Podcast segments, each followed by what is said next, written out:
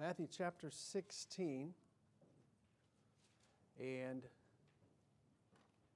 we're going to read verses 5 through 12. All right, everybody get a Bible. Kids, share a Bible with somebody. I want you to look at that too. Matthew 16, verses 5 to 12. Are they here? Okay. Is he in the junior church? Is he in children's church? Okay. All right, kids, let's uh, quietly walk right through here, the door, and you go to class.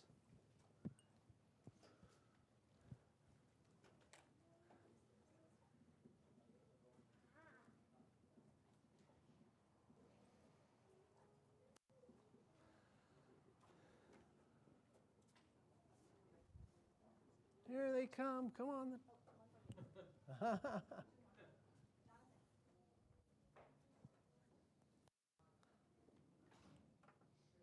okay, Matthew Matthew 16 verses 5 to 12.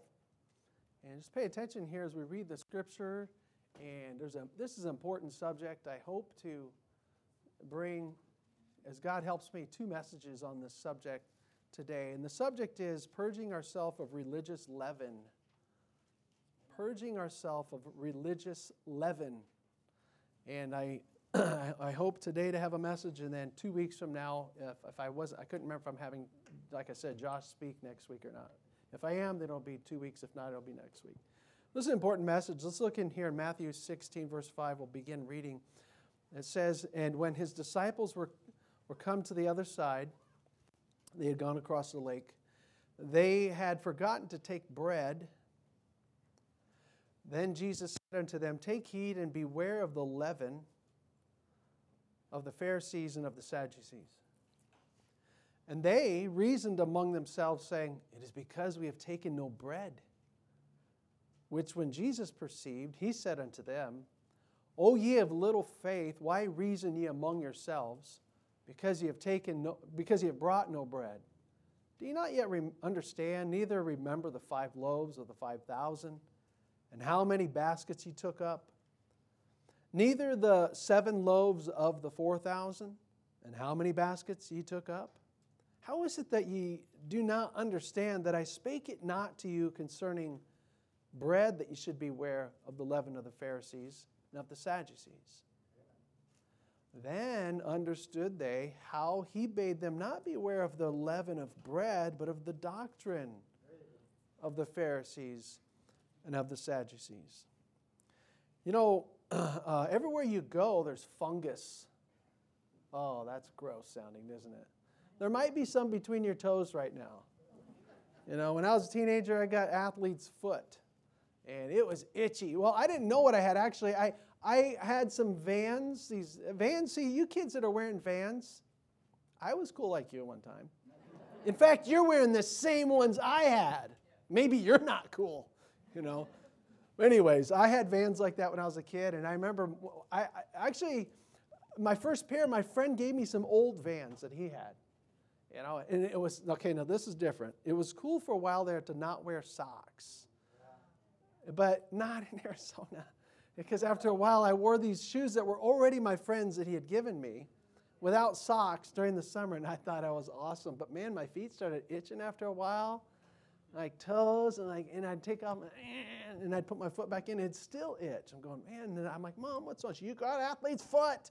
You know, she'd tell me to have this spray, shh, had to do this spray thing and then wash them. And, and so I found out what athlete's foot was. You need to wear socks, my mom told me. By the way, all this dramatizing of my mom is good. That's what I needed. So, um, you need to wear socks. So I had to wear socks, and I just didn't look that cool. But I guess now you guys got these really cool, really low, low, low ankle socks some of these guys wear. So it looks like they're not wearing socks, and they can still have their vans on. Anyways, I had athlete's foot. That's fungus. Um, you know, there's fungus in a lot of places. You, I was just this morning. I was walking across the church uh, lawn here, and I noticed on the soil there's like a fungus or some kind of thing growing, some kind of mold on the soil that grows. In fact, this, this field, sometimes you, some of you all on Wednesday nights when we have like a irrigation and in that field, the volleyball field, you're like, man, that thing stinks bad. It's because the water is just sitting there and it's not, uh, it's not being uh, drunk up by the soil, I guess you could say, or soaked up by the soil. This side of the soil is a little more porous and there's more roots that drink it up.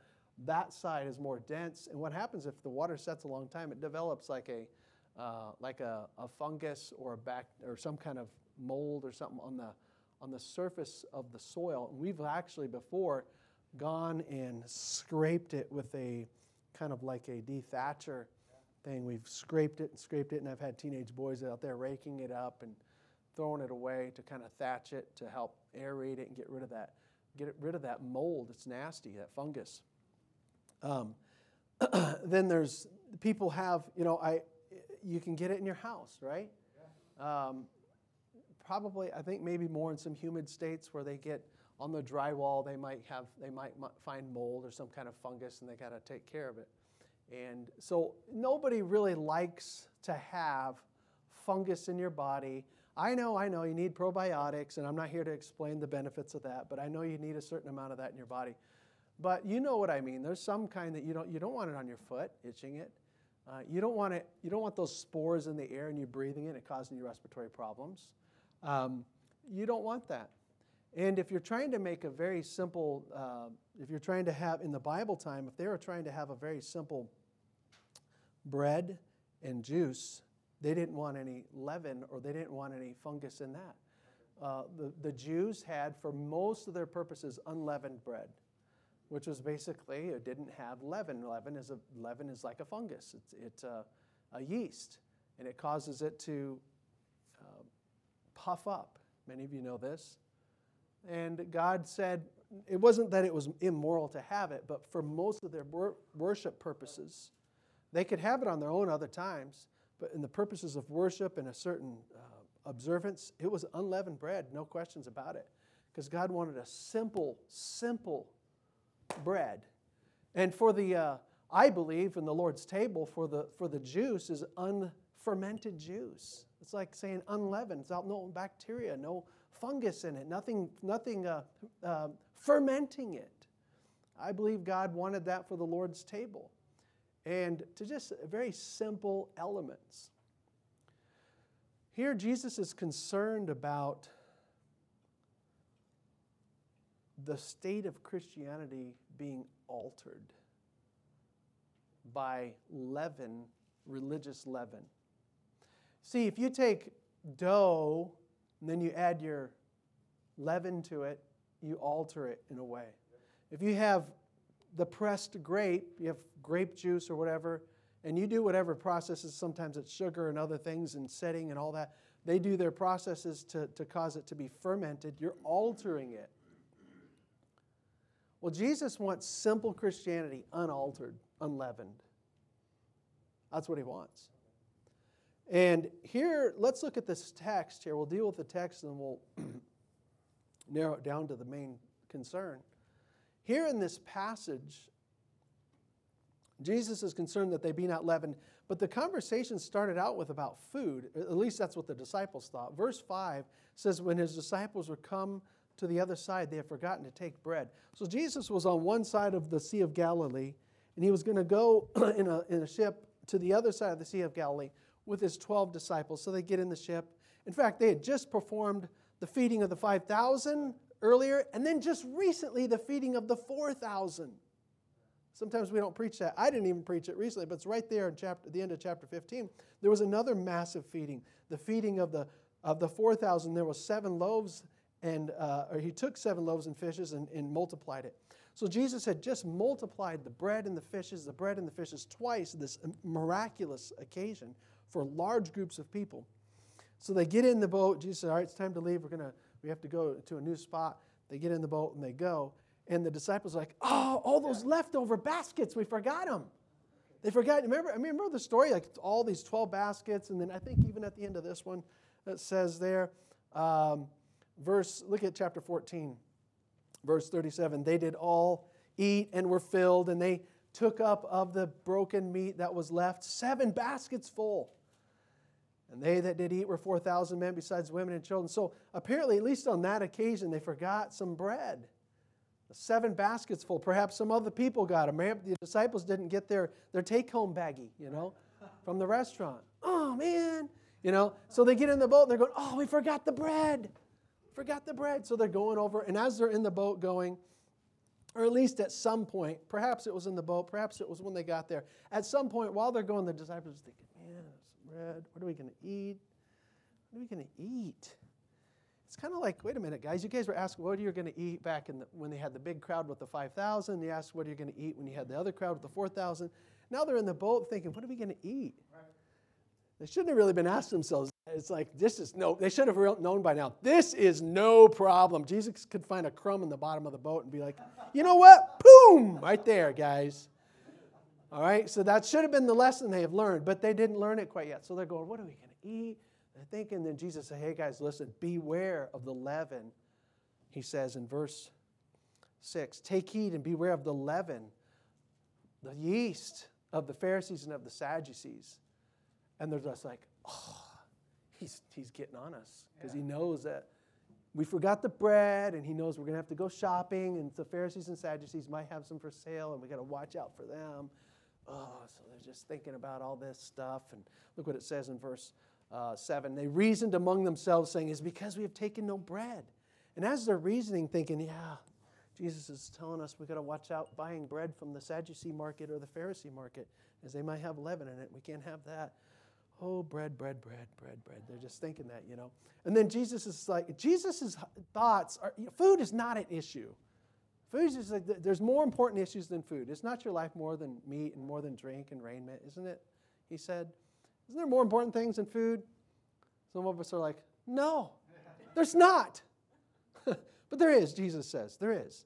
And so uh, he, he, he, he, looks, he looks back at him. He knows what they're thinking. He says, guys, look at his, look at his rebuke of them. Verse 8. Jesus perceived, when he perceived what was mowing on in their, in their brains and probably what they were whispering between each other, he said, Oh, ye of little faith, why reason ye among yourselves because ye have no bread? Now, I used to not really quite understand this, what he was saying here, but now I understand. What he's saying is, why do you guys even worry about food? And then he goes on in the next verse to say, Don't you remember what happened when we had 5,000 people and there was nothing to eat except a little bit of five loaves and two small fishes? Don't you remember what happened? And don't you remember how many leftovers we had? Yeah, we remember that. Well, don't you remember just what recently happened also with the 4,000 and how many leftovers we had there? Yeah, we remember that. Don't you get what he's saying is, don't you realize that with me having and you and I together, if there's no food around, it's not a problem. I can just make something happen for y'all. That's what he's saying. Don't you realize that I, am not, that's not a big deal to me. Going on a, you know, finding ourselves in the middle of a desert with no food or in the middle of a boat with no food, you're going to be fed. You're with me. Don't you guys realize that by now? We're in the middle of the desert. I fed you and 5,000 besides their family. So he's saying, guys, quit worrying about food. You're always worrying about food. What are we going to eat? What are we going to drink? What are we going to clothe with? What are we going to eat in this case? And he says, I'm not talking about food. There's more to life than food. Verse 11 How is it that you don't understand that I spake it not to you concerning bread, that you should beware of the leaven? of the Pharisees and of the Sadducees. And at that point, it was like, bing, light bulb. They're like, oh, yeah. Then the next verse says, understood they how that he bade them, not that they should beware of the, this wheat bread, but the leaven. The leaven of, not the leaven of bread, but the leaven of the, the doctrine. That's what he was saying.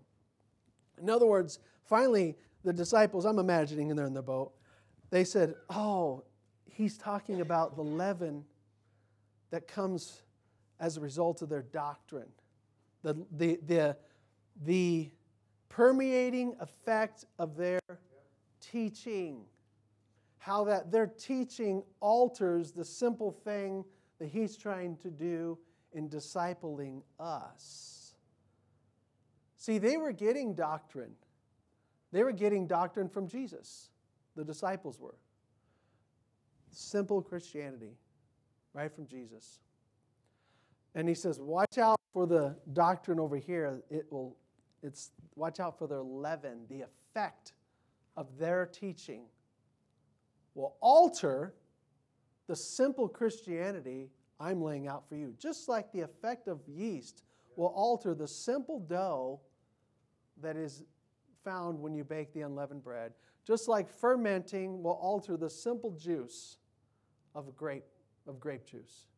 So also the leaven, the effect, the fungus in the doctrine of the Pharisees and Sadducees, that fungus alters the simple Christianity that Jesus has designed.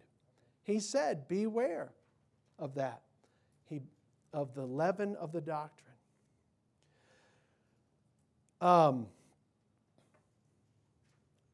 so, what I've realized today is that in every religious circle, you can have a tendency to become like a Pharisee or Sadducee. You can have a tendency to have this their religious leaven show up all to you in religious circles. Um, the point here today, the principle is that we need to take heed against religious leaven. We're going to look at what that is. We need to take heed against the religious leaven of the Pharisees and of the Sadducees so that we can maintain simple Christianity like Jesus intended. Um, that's, you know, he doesn't have, Christ didn't lay out a complex path for Christianity. He's laid out a very simple path, very simple thing. It's not easy all the time, but it's simple. So here's what I'd like to do with our time. I want to look, I want us to consider, because he talked about Pharisees and Sadducees. Hmm. So I want to consider their history a little bit and that we find um, that we find in historical books. Then I want to consider some things that we, uh, an overview of what is said of them in Scripture. And then, thirdly, what I'd like to do in particular is look at the effect of their leaven and how we counter that. In other words, the characteristics of their religious attitudes, their religious teaching, what, is, what characterizes their religious ways? Because whatever is characterizing their religious ways can affect us and affect the Christianity that Jesus Christ has laid out for us. We could become Pharisaical. We could become kind of a self righteous type of people like the Pharisees and Sadducees. We don't want to do that. We want to make, whoa, no fungus here. Get that fungus away. And we got to keep ourselves purified of that. Want you consider the history of the Pharisees and the Sadducees. They, there's an interesting history, and you don't know, we don't know as much about the Sadducees as we do the Pharisees. So, who in the world are we talking about? Let me back up a little bit. The Pharisees and the Sadducees. The Pharisees, about 100, 200 years before Christ, came about. They're one of, there was different religious parties in Israel. They weren't the only ones. They were the, the, the Pharisees and Sadducees were the most powerful ones religious parties, kind of like religious political groups, or if you will. It's hard for us to relate with that a little bit, but they were the power, most powerful ones in Jesus' day, but they weren't the only ones. About 150 to 200 years before Christ came, there in this intertestamental period, there was this thing called. Have you ever heard of the Maccabean Revolt? All right, there's a book called the Maccabees. It's just historical. It's not inspired scripture, but uh, basically, what happened was about a couple hundred years before Christ, they had different, there was a Syrian ruler named Antiochus Epiphanes. He was ruthless. In fact, he is prophesied about in the book of Daniel, and the prophecies about him also show him as a type of antichrist that's still yet to come. That's how bad he was horrible. He was he was he had some dominance over not just Israel, but I think even parts of Egypt and Syria. He was Syrian himself. And um, he came in and he plundered their temple, their beautiful temple that they had. He plundered it, he desecrated it, and he killed a lot of Jews. I, there was somewhere I read where he would kill the, uh, the Jewish babies and hang them around the necks of their parents and then burn the parents with their dead babies hung around them. I mean, this guy was ruthless, he was horrible, Antiochus Epiphanes. So he came in, he was a religious, um, uh, he desecrated them religiously and, and, their, and, you know, politically, if you will, with their national identity. Well, during that time, there were certain groups that said, you know, we're not going to let anybody just do that to our temple. We're not going to let anybody just tell us that we can't keep God's law, that we can't worship God. And they fought back and I'm not, I don't know all the, I, don't, I can't tell all the details of the story, but there was different groups that fought back. The Maccabees were the main ones. But during that time, this group who became known as the Pharisees, they came out of that. They were, they were, the, they were ones who also advocated for fighting back to, to, restore, to restore their original worship, to restore their keeping of the law, because people had forsaken God's law. We're not going to keep it. They wanted to keep it. They wanted the temple back how it should be. They wanted to go back to the ways that God laid out for them with Moses. They were originalists. They were like, they were like, hey, we to the original, we wouldn't say Christianity, but the original uh, way that God laid out for us religiously as Jews. So the Pharisees were a good thing originally. They're called the separate ones.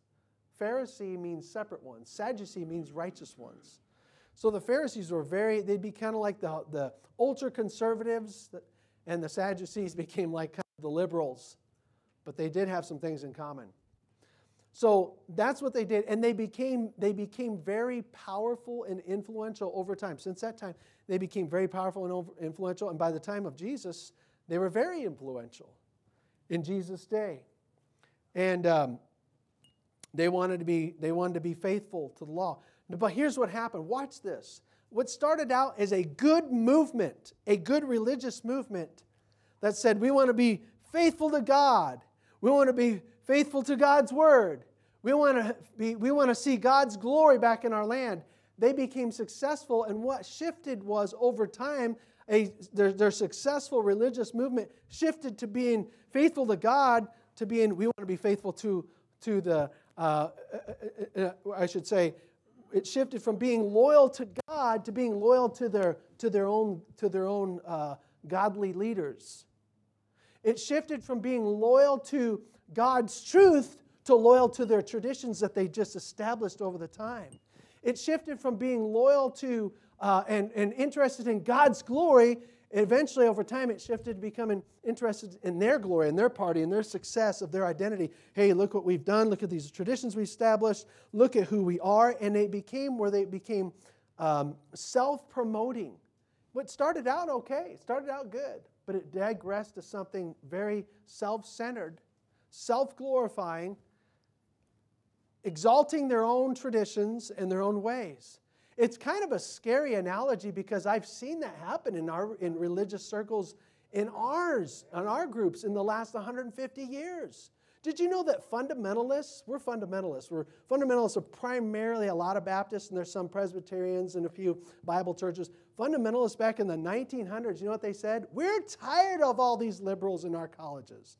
We're tired of these virgin birth denying, uh, uh, deity of Christ denying, inspiration of the Bible denying professors. Get them out of here. And there was this fundamentalist movement. It was a good thing in this country. It was a good thing.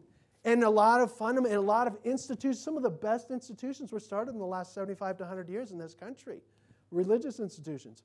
And we, and we had this separation of the fundamentalists from the modernists and the liberals. We're like, no, we literally believe the Bible. We literally believe in Christ's coming. We literally believe in the, the virgin birth and the salvation by grace. And so we had that in this country. And what happened was is that became successful, and then they became where their movement became the focus instead of the God that they were loyal to. And instead of seeking God's glory, seek their own glory. Instead of being loyal to God's truth, it became loyal to to our tradition. Instead of being faithful to God, it became faithful to the godly elders and leaders that were before them and exalt the old dear doctor so and so and this doctor and this great pastor. Wait, wait, wait, we've lost our we've lost we've lost the emphasis then after a while. Fundamentalists have gotten to where it became very self-focused, where they don't love God, they love fundamentalism. And that has happened in some in some corners of it, in some instances. And so we got to get towards, as a side note, we got to get to where like, we need to quit loving ourselves and love the God that ha, ha, has done something for us. So the fair, if you look at the history of the Pharisees, it's really a lesson that we need to take heed against. That was just historically. Now the Sadducees, they really don't know as much about them. During the time of the Maccabees, they more placated. They didn't fight. They were kind of like you had the Pharisees that were more of like the ritualists the Sadducees were more the, the rationalists. They're more the, you know, the, the, the deep thinkers, apparently. They, the Sadducees took the Bible, or the, the Pharisees took the Bible literally. They believed in God literally said this, this, and this. the Sadducees were not so much. They didn't believe in life after death. They didn't believe in the existence of angels, the Sadducees. The, the Pharisees had a lot of influence along uh, kind of more, a little more rank and file people. The Sadducees were the rulers, the Sanhedrin. They were like the, the big shot rulers. They were liberal in their religious thinking, but they were, but they were uh, kind of like more, had political influence. All the high priests were Sadducees. Again, they didn't they denied a resurrection. That's why later on in the book they come to Jesus to ask him these goofy questions about uh, somebody dying, thinking they kind of cornered Jesus in their logic. So you have Pharisees and Sadducees. Um, they're a little different. They have an interesting history. Um, but one thing they had in common was they both had this self righteous mentality and they hated Jesus and they were religious but lost. That's what they had in common, those three things. In particular, what does the scripture say? The scripture says Jesus said a lot more to the Pharisees and the Sadducees. And here's one of the things, let me give you some quotes just only out of Matthew 23. Just give you some quotes out of Matthew 23, where Matthew 23 is a scathing rebuke of Jesus to the scribes and the Pharisees. Listen to what he said. He called them blind guides, fools, whited sepulchres which appear clean, but uh, in, underneath are full of dead men's bones. He called them a generation of vipers and serpents and hypocrites and children of them that kill the prophets. Wow. He was very, he was very, uh, I don't know how to say it, tough on the Pharisees. Very tough on them. Because again, they had devolved to something that was loyal to God's word, to loyal to everything else except, I mean, God's word literally. They would still, by the way, in Jesus' day, Pharisees would say, Yes, we believe the Bible, but they also had tradition. And whenever one of them conflicted, they held to tradition. That's what they did. And sometimes that happens with groups. That happens, by the way, with Baptist groups, any religious groups that get any religious, this is what I found, just kind of as a bigger picture. I found when I watch any religious group that gets successful, even if it's a non Christian group, it can tend to become Pharisaical and become self righteous and emphasizing tradition um, and so on. It became, so here's what's Jesus' concern here. This is a toxic element and he says, we want to avoid that. So here's what I'd like to do with our time is I want to consider the effect of their leaven. That is descriptions of it and the how to how for us to counteract that. There's a lot of descriptions. I'm only going to look at four today. Four effects of their leaven. In other words, if somebody gets listening to in G, let's just put ourselves in Jesus' day. Somebody kept giving an ear to the Sadducees and Pharisee type teaching, even though they were a Christian, this is what they would tend to become. This is what the fungus would do to them. The fungus of that teaching. This is what it would do. I'll give you the four that we're going to look at. the effect would be hypocrisy, number one. Secondly, the effect would be emphasizing the outward to the neglect of the inward. Another characteristic would be the effect of being boastful. And another, the fourth, for at least the four that we're going to deal with this morning, would be the effect of, of straining over light issues to the neglect of weighty issues. In other words, emphasizing small things to the neglect of big things. Wow. That would be the effect. Those would be characteristics of one who's been affected by the religious leaven, the religious attitudes of Pharisees and Sadducees. Now, listen to this. This was not just contained to this day. There's like Pharisaism and uh, kind of the that attitude continues on today, and we still have to fight against that. Let's consider hypocrisy and acting. Look in chapter 6. when Jesus said, Beware of their leaven, the leaven of their doctrine. Here's one characteristic is that they become permeated with a tendency to, to act, to act, to be hypocrites. Hypocrite just simply means an actor, you're pretending. All right, so chapter 6, verse 5. When thou prayest, thou shalt not be as the hypocrites are, for they love to pray standing in the synagogues and in the corners of the streets, that they may be seen of men. Verily I say unto you, they have their reward. Look at chapter 6, verse 16. Moreover, when ye fast, be not as the hypocrites of a sad countenance, for they disfigure their faces, that they may appear unto men to fast.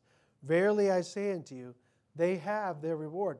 Now, the hypocrites, he didn't mention Pharisee, but we believe if you examine the rest of the Pharisees, see, that's what they did. They do have these Pharisees that like to stand out on the corner and pray in front of people. It's not wrong to pray publicly. We pray, you might be asked to pray publicly in some event. We pray here. But this is like the time, this was like when the, the show is on. This is when their religion really, maybe about the only time it works. In public versus private. Um, so they're, they're, they're hypocrites, they're actors. Um, it said, there's another rebuke Jesus spoke about the Pharisees where they would kind of befriend a widow and they would make these long prayers and pretend like they, they care for the widow only to devour the widow's house. They were actors, they're pretenders. That's what the word means. Um, no, listen. So, the deal is Jesus said, Beware of the leaven of Pharisees and Sadducees. Watch out what, how, what happens. Uh, watch out for them and watch out for the effect of their doctrine, the effect of their ways. Well, that could that that fungus could be growing on me right now. Being an actor. Being an actor and acting one way at church, another way at home. I'm not saying that you, I'm not saying there's a time for different types of behavior as far as like, you know, maybe, maybe being, um, you know, uh, obviously we, we, we, we take it differently on most of the time on how we dress when we come here. That's okay. I'm talking about where the attitude is one way at church and the attitude's a whole nother at home. Well, that's what Pharisees were like. I mean, I'm sure the kid of a Pharisee would be like, man, my dad prays awesome in public on the corners of the streets. And all the people go, oh, what a wonderful man. He's so godly. And look at his face. He must have been fasting for five weeks. yes, ma'am, I have been. But no, no, I'd rather not take any of your bread. But then the kid sees his dad or mom go home and, and just talk differently and eat different, pig out and everything. And he's an actor, he's a fake. And he talks one way to his kid, another way to the people who are watching him religiously speaking. Boy, we got to watch out for that, huh? Yeah. See, this isn't the stage right here. This isn't the stage. This is just Christianity. And uh, we don't need to treat it. See, th- this is the problem. We as Americans, so much of our mind is stage life, yeah, yeah. backstage life. We turn on TV, that's the stage. Stage life, and then everything else. It's like we need to have no stage life at all. Just everything's just should be the same. The counteracting of this is that we need to be true everywhere. 1 Peter 2 1. It says, Let put away all hypocrisies. All hypocrisies. You got a gig, you got an acting gig, put it all of them away. Put all the hypocrisies away. Some people like to act, and I'm not saying that in and of itself is bad. You know, some people like to do act and plays and they do performances and stuff like that. Okay, fine. That's good for maybe your little job or your little fun thing you do, but that is not good for Christianity. That is not good for my life. It is not good for me to for me to be one way here and another way at church. Talk to my uh, family one way here, another way at church. Uh, be one way at work, another way here. I remember one person they got so upset when they're at this church because there was a guy they saw coming to this church, and they said that guy is way different at work than he is here. And it bothered them, and they're not even in this church anymore because it bothered them so much. He's like, he is not the same guy at work as he is here, Pastor Henry. I'm like, oh, okay. And I kind of got digging his life, and I found out a few things about that. So, and we, but we can all be hypocrites like that. Well, that's, you know what all that is? That's just, that's just the fungus of the Pharisees and Sadducees getting to me and growing on me if I'm being a hypocrite. If I have two different lives like that. So, number, so that's, that's an effect of their leaven. A second effect of their leaven is um, an overemphasis on the outward to the neglect of the inward. Uh, I said an overemphasis on the outward to the neglect of the inward. Right there in chapter 15, we, we dealt with this where they were so worried. I'm not going to read all of it. I'll just remind you what it says. The Pharisees saw Jesus and his disciples not wash their hands before they ate bread. And they, there's two things about it. he broke the tradition of the elders. And the other thing, the idea was that's unclean. They didn't wash their hands, they just ate food like that. That is unclean. So the emphasis is got to have clean hands. They would say, clean the outside of that platter, clean the outside of that cup. We want to make sure everybody can see that it's clean. And Jesus said, I seen your dishes. I see the inside of your dishes. They're dirty. You always have the outside of your cups clean, Pharisees. And you always have the, your hands clean when you eat. But your heart's dirty when you're eating with clean hands, and your cups that you're using, they're actually dirty on this. Jesus is basically saying that you keep everything clean outside and to the neglect of the outside. Jesus never said, Ah, I want dirty cups. I want dirty plates on the outside. He said, Get them both clean. That's what Jesus would emphasize. Um, and so sometimes I realize that we can be like that. Um, we can be like where, hey, I want to make sure everything looks right. Okay, I want to make sure everything looks right too. Uh, I want to make sure everything seems right, looks right, appears right, and then we'll just, oh, we'll be satisfied with that. All right, it looks right, it seems right, it appears right. That's good. I know we got a lot of problems inside, but hey, at least everybody thinks it looks right, seems like, smells right, sounds right. You know, um, you know, for it's just, I, for instance, like even things of, I was thinking about this. We can have it to where we dress right, we look right, and we should because man does look on the outward, and we want to say something to him, don't we? I want to look, God says, man looks on the outward, but the Lord looks on the heart. It doesn't say man looks on the outward, and that's bad. Man looks on the outward. That's all he can read. All I can read right now is the outward of you. And I mean, if some of you look like you fell off of a truck and you're just, you're skinned up and everything, I'm going to think you fell off of a truck. You know, if some of you walk like a duck, I'm going to think you're a duck because all I can see is the outward. So it's okay to think to, to adjust the outward so it could reflect something good, but hopefully it's reflecting something good from the inside. And so, okay, so um, sometimes we can get to where we just work on the outward person, the behavior, the words, but never mind the rotten attitude, never mind the, the, the stubborn will, never mind the things like that, never mind the motive. I realize, you know, sometimes we get to where like, we're having people over, let's get the house clean. We're all getting the house clean. Jimmy, unload the dishwasher. John, vacuum that. Clean. And we're like, and, um, and I realize, wait a second, wait a second while I'm trying to get everything looking good on the outside, I don't want to have a really bad, rotten attitude. And I don't want to have my kids have a really bad, rotten attitude because what that's going to teach them is hey, as long as everything looks good, we can have our dirty, rotten, bad attitude inside and be okay. No! I'd rather have a messy house and at least we have a few good attitudes. Because, because God looks on the heart, that's what He cares about most, and the character matters most.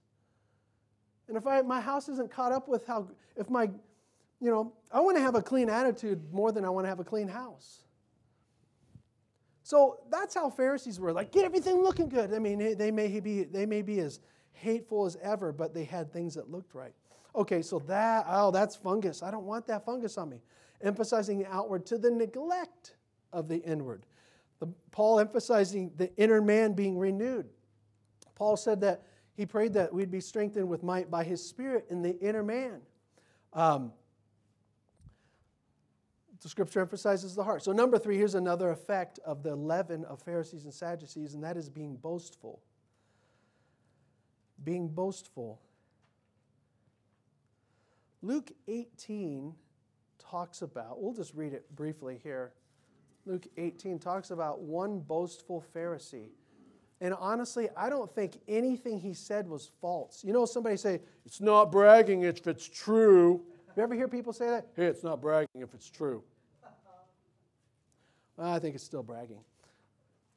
If it's not true, then it's a bragging a lie. I mean, so Luke 18, um, Jesus tells a story about, and this is a great little short story, it says so much. Two men went up to the te- into the temple to pray. One a Pharisee, the other a publican. The publican didn't get too close to the temple. One a Pharisee, the other a publican. Publican is like tax collector, he's despised, perceived as more sinful. Pharisee prayed, look what it says in chapter 18, verse 11. The Pharisee stood and prayed thus with himself God, I thank thee. Well, he's starting out good so far. You're thanking God. God, I thank thee that I am not as other men are, extortioners, unjust, adulterers, or even as this publican. I fast twice in the week. I give tithes of all that I possess.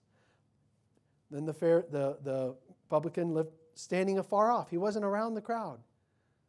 Would not lift so much up as his eyes to heaven, but smote upon his breast, saying, God, be merciful to me, a sinner. Jesus said one guy got saved that day, and it wasn't the Pharisee.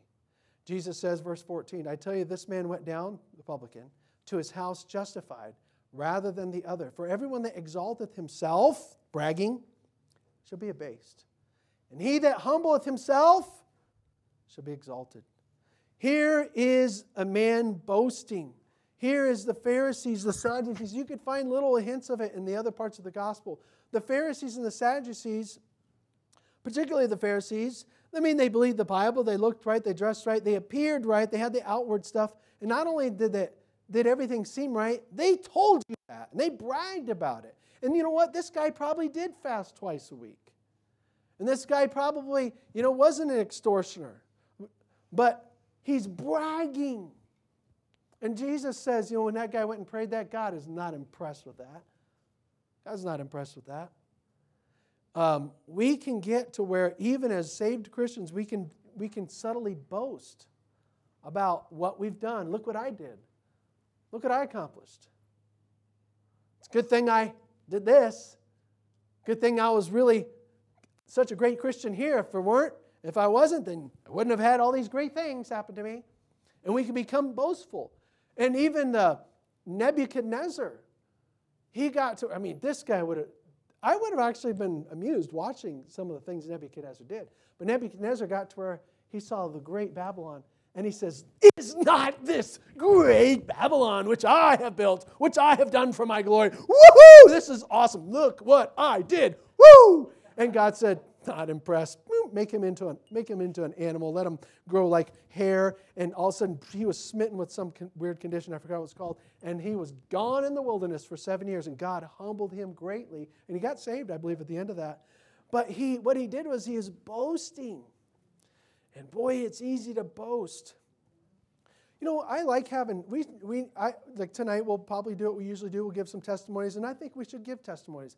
But we gotta be careful we don't give a bragamony. I just want to thank the Lord. I'm so godly tonight. I want to thank God tonight that I'm not in a bar and I don't smoke and drink and chew and go with those that do. And I'm glad that I'm not as other sinners are. I fast twice a week. Well, you sound like a Pharisee. We got to be careful on how we even give a testimony. Well, when, here's what we need to do we need to say, By the grace of God, I am what I am. And say, like with the Apostle Paul, 1 Corinthians 15 10, Paul said, You know what? Uh, I saw Jesus as after he was resurrected, and boy, that was such a privilege. And, and uh, I'm the least of the apostles, not me to be called an apostle because I persecuted the church of God. But by the grace of God, I am what I am. And his grace, which was bestowed upon me, was not in vain, but I labored more abundantly than they all, yet not, not I, but the grace of God which was with me. Even when Paul was saying the things he accomplished, he keeps saying, Well, just God's grace helped me even work hard. God's grace saved me. God's grace made me an apostle. God's grace even helped me work hard. And so he's, his testimony is in a way to exalt God's grace. And so for us, the alternative to being boastful, we don't want to be like that. Want to bring a lot of emphasis on God's grace. If there's anything good that's come out of your life, say, God enabled me. I'm not sufficient of myself to think anything else of myself. My sufficiency is of God who hath made me able to do such and such. And so, uh, I don't want to have hypocrisy. I want to put all that away and be true and be genuine, walk in integrity. I don't want to emphasize the outward to the neglect of the inward. I want to be I want to grow in grace and knowledge of Jesus Christ, not just appearance of him. I don't want to be boastful. We don't want that fungus to infect us as Christians, that pharisaical fungus, but we want to be people who give credit to God, God's grace on any good thing we are or have done. And then fourthly, of not this isn't the only character, all the characteristics, but the last one, is that Pharisees and Sadducees, particularly the Pharisees, emphasized they put a they strained over little things to the neglect of big things. And we see that in matthew uh, 23 matthew 23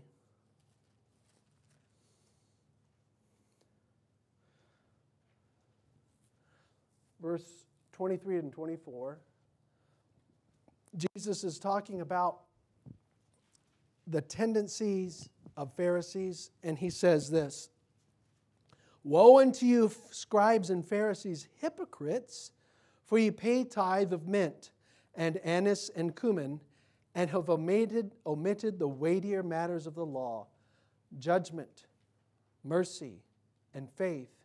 These ye ought to have done, and not to leave the other undone. Ye blind guides, which strain at a gnat and swallow a camel. When I was a kid, my parents got me a little motorcycle, small motorcycle, and there used to be an open field by our house, and I'd ride this motorcycle. And I remember that was my first taste of gnats. I had a helmet, but it was open, and I was like, and after a while, I'm like, I got used to gnats. Just swallow man. No big deal. I'd run over to this little Mobil station. I swallowed some gnats. I'm going to buy some candy to kind of, you know, get rid of that thing a little soda or whatever, fill up my little gas tank for 35 cents. And uh, now I got used to eating gnats. No big deal eating gnats, but I've seen camels. I don't want to eat a camel. Look at that thing. This thing's huge. What the Pharisees would do was is little things. They'd be like, "Oh, oh, you just didn't have your shirt just right." Ah, ah, ah. But they but but they would ignore they would ignore some big thing like you know maybe uh, maybe some person in their family that's neglected and needs love, and maybe a, a, a parent who's sick and nobody's visiting, they wouldn't care about that. They wouldn't bother them. But to be like, I can't believe you had your collar wrong. Oh, I'm joking on that gnat. Jesus said, You guys strain on gnats. That's just a gnat. Just turn the collar around and everything's fine. You know, and you swallow a camel. This is a big issue. Your mom and dad are dying and nobody's visiting them. That's a big issue not the color. I'm saying that's what they did. And you know, we can get like that. That, that fungus can affect us in a lot of, I've seen that happen in a lot of different ways in my own life. You know, sometimes I see, just, we can think of a bunch of examples, but, you know, um, let me give you one. Sometimes people, as parents, and I don't know if it's as much in this church, it, it may be, but I've seen it in parents in general where they do this with their kids get the grades. Better get the grades. Got to get your education. Got to get your education. You got to go to college. What are your, how do your grades? I mean, it's like education, education, education. Everything's about education. Everything. You know? It's all about that. Now, how you're treating girls, eh. How your, your character is, eh.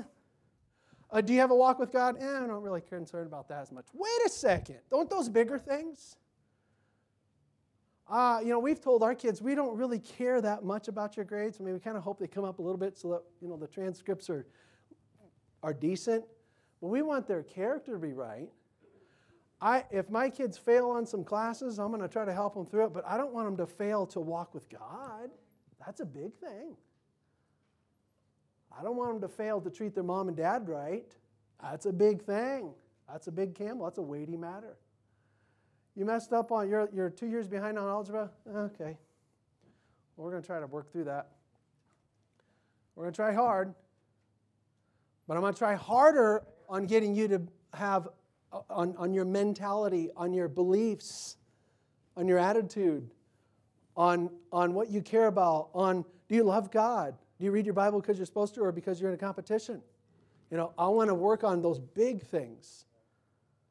Um, because the, the, Pharisees, they strained on gnats but swallowed camels. Sometimes we get to where, I, you know, this happens sometimes in churches. We got to watch ourselves. What really makes us sad? You know, what really makes us sad as a Christian? What really makes us dismayed?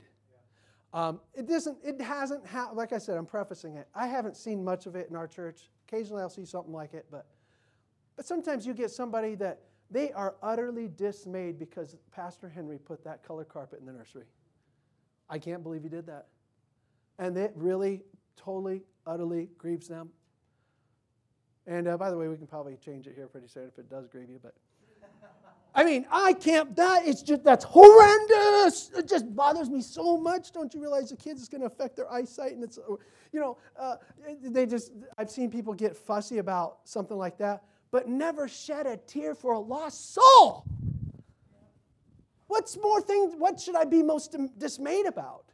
Now, I, if, I'm, if I'm only fussy about these things like color of carpet and paint and where that picture was, and those things are the only things that dismay me, but I'm not dismayed about a lost soul. I'm a Pharisee. I'm straining at gnats and swallowing camels. I should be, there's so much out there to break. If you have your eyes open and perceive where people are, it should break your heart how people are lost and dying. Those are huge camels. Those are weighty matters out there that we should be crying about. So many people going to hell. I don't have time to be fussy about some of these little things.